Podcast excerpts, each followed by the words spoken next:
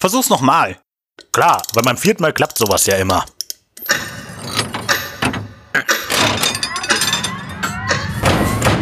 Siehste?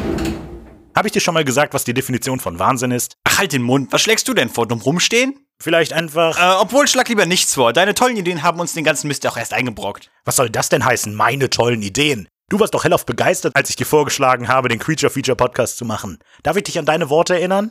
Oh ja, ein Podcast, bei dem in jede Folge echte Vorbereitung fließt, anstatt einfach nur für ein paar Stunden lose vor sich hin zu labern. Da bin ich dabei.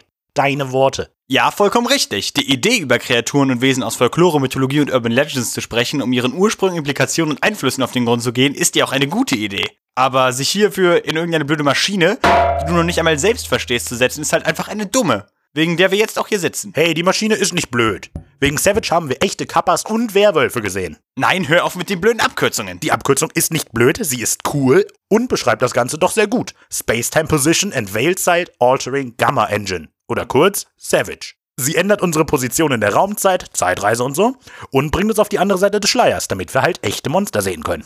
Und was zur Hölle ist ein Gamma-Motor? Naja, irgendwo muss das GE in der Abkürzung halt herkommen. Aber du musst zugeben, dass wir in den zehn Folgen der ersten Staffel ziemlich coole Dinge gesehen haben. Und grausame Dinge zugegeben.